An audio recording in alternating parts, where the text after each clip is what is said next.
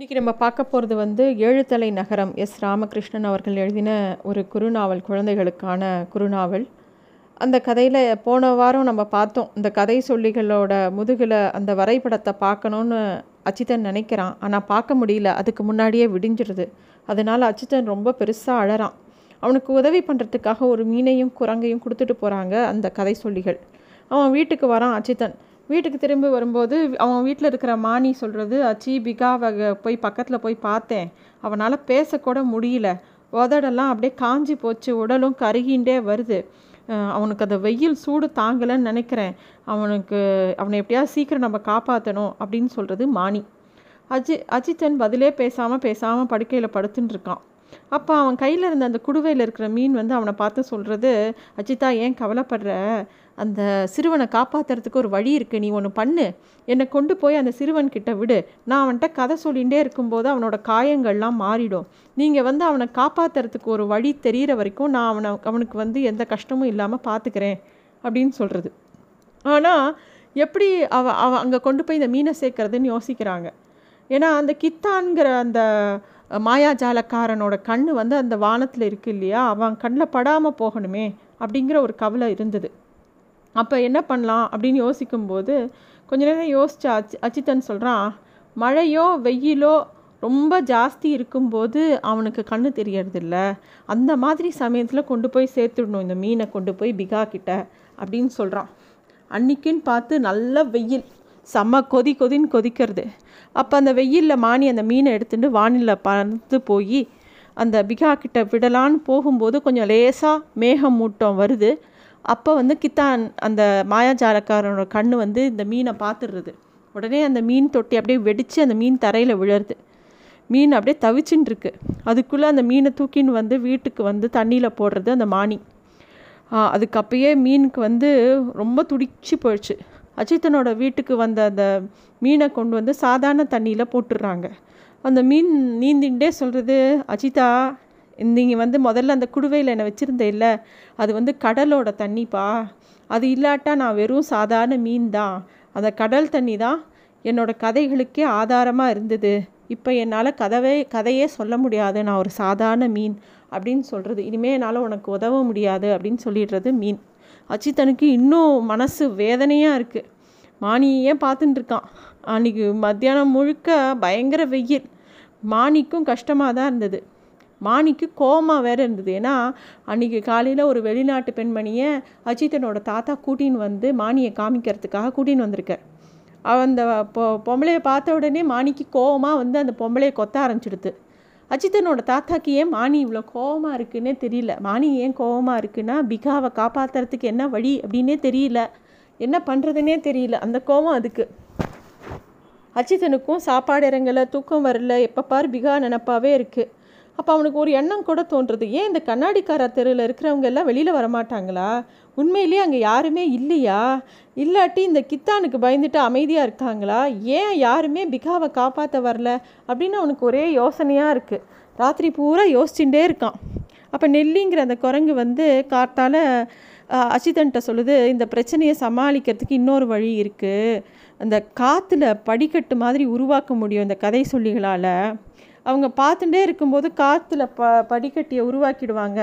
அப்படி நீ அது மேலே ஏறி நேராக மானியோட அந்த மரத்துக்குள்ளே போய் பிகாவை வெளியில் கொஞ்சம் கொண்டு வந்துட்டிங்கன்னா அதோட சிறகை வெளியில் இழுத்து விட்டால் போதும். அப்புறம் அதை இழுத்துட்டு தூக்கின்னு வந்துடலாம். அப்புறம் பிகாவை காப்பாற்றிடலாம் அப்படின்னு சொன்னோடனே அச்சித்தனுக்கு ஆச்சரியமாக இருக்குது இது நடக்குமா? அப்படின்னு கேட்குறான் கதை சொல்லிகள் நினச்சா நடக்கும். அவங்களால எது வேணால் பண்ண முடியும் அப்படின்னு அது சொல்லுது.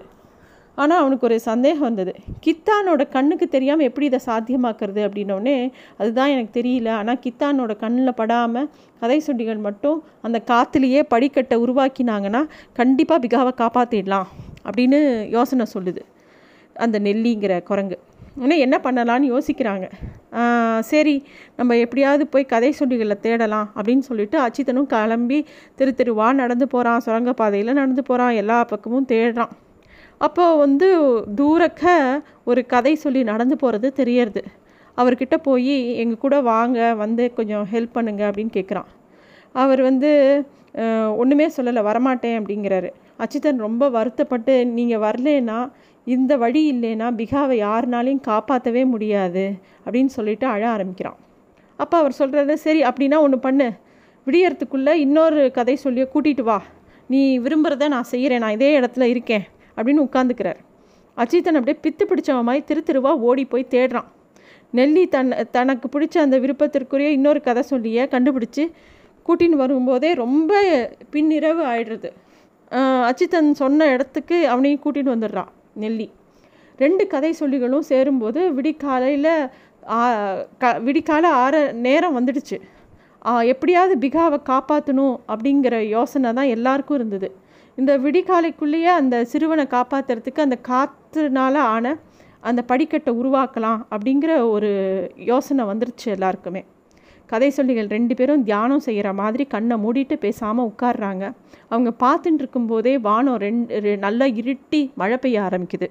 மழைக்கு ஊடாக காற்றுல அப்படியே அவங்க படிக்கட்டில் உருவாக்க ஆரம்பிக்கிறாங்க. அந்த படிக்கட்டுகள் வந்து ஏதோ நீரில் ஒரு அலை உருவானா எப்படி இருக்கும்? அது மாதிரி உருவாக ஆரம்பிக்குது. கித்தானோட கண் தெரியவே இல்லை. ஏன்னா மழை பெஞ்சிட்ருக்கா? அதனால் கண்ணே தெரியல கித்தானுக்கு. அச்சித்தன் ரொம்ப உற்சாகமாக அந்த படிகள் மேலே ஏறிட்டே போயிட்டே இருக்கான் அவன். நெல்லி அவன் கூடவே ஏறிட்டு வருது. ஆள்கூலி மரத்தோட உச்சியை விட உயரமாக வளர்ந்துட்டே போகிறது அந்த காற்றுல ஆன படிக்கட்டு.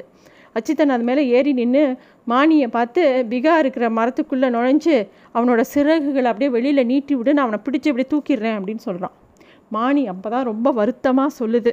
அஜிதா உன் தாத்தா கைவசம் இருந்த அந்த உத்திரநயனி அப்படிங்கிற பழம் நேத்தோடு தீந்து போச்சுப்பா. இன்னும் கொஞ்ச நேரத்தில் எனக்கு பசி வந்துடும். அப்புறம் நான் நினச்சா கூட இங்கே இருக்க முடியாது. நான் அந்த பழம் இருக்கிற வரைக்கும் தான் இருப்பேன்னு உனக்கு தெரியாதா? நானாக என்னோடய வனத்துக்கு திரும்பி போயிடுவேன் அப்படின்னு சொல்கிறது அவனால் அச்சித்தனால் இந்த விஷயத்தை தாங்கிக்கவே முடியல. இல்லை மாணி நீ என்னை விட்டு போகவே கூடாது. நீ இங்கே தான் இருக்கணும் அப்படிங்கிறான். மானியும் குரல் நடுங்க சொல்கிறது எனக்கும் ஆசையாக தான் இருக்குது ஆனால் அந்த பழங்க தீந்து தீந்து போச்சுன்னா நான் இங்கே இருக்கவே முடியாது அப்படின்னோடனே அப்போ வந்து அச்சித்தன் சொல்கிறான் மாணி அப்படின்னா இந்த ஒரு உதவி மட்டுமாவது செஞ்சுட்டு போ அப்படின்னு கத்துறான். மாணி வந்து அந்த ஆள்கொல்லி மரத்துக்குள்ளே புகுந்து அந்த பிகா அப்படியே மயங்கி கிடக்கிறான். அவனோட சிறகு அப் சிறகுகளும் மடங்கி போயிருக்கு. அதை எடுக்கிறதுக்காக மாணி அப்படியே அதை இழுக்கிறதுக்கு ட்ரை பண்ணுறது அப்போ பார்த்து அதோடய வயத்தில் பயங்கர பசி வருது. மாணி அவசர அவசரமாக அவனோட சிறகை வெளியில் எடுக்க முடியாமல் தவிக்கிறது. தன்னோட கடைசி முயற்சியை ஃபுல்லாக போட்டு அப்படியாவது இழுக்கணும்னு பார்க்கறது. ஆனால் அதுக்குள்ளே அதோட பசி அதோட வயத்தை அப்படியே நிரப்புறது. அப்படியே பார்த்துட்டே இருக்கும்போது மானி ஒரு எரிக்கல் மறையிற மாதிரி அப்படியே மறைஞ்சி ஆகாசத்தில் மறைஞ்சு போயிடுது. அசிதன் மானி மானின்னு அப்படியே வேதனையில் கத்தி அழறான். நெல்லி இதெல்லாம் கவனிச்சுட்டே இருக்குது அச்சித்தனை பார்த்து கத்துறது. இன்னும் கொஞ்சம் நிமிஷம்தான் இருக்குது இந்த காற்றோட படி படிக்கட்டுகளும் மறைஞ்சு போயிடும் அசி. பிகாவை பாஞ்சு பாஞ்சு அப்படியே தூக்கு. இல்லாட்டி நம்மளோட திட்டம் அவ்வளோதான் எல்லாமே வீணாக போயிடும். அப்படின்னோடனே அச்சித்தனுக்கு இப்போ என்ன செய்கிறதுனே தெரியல.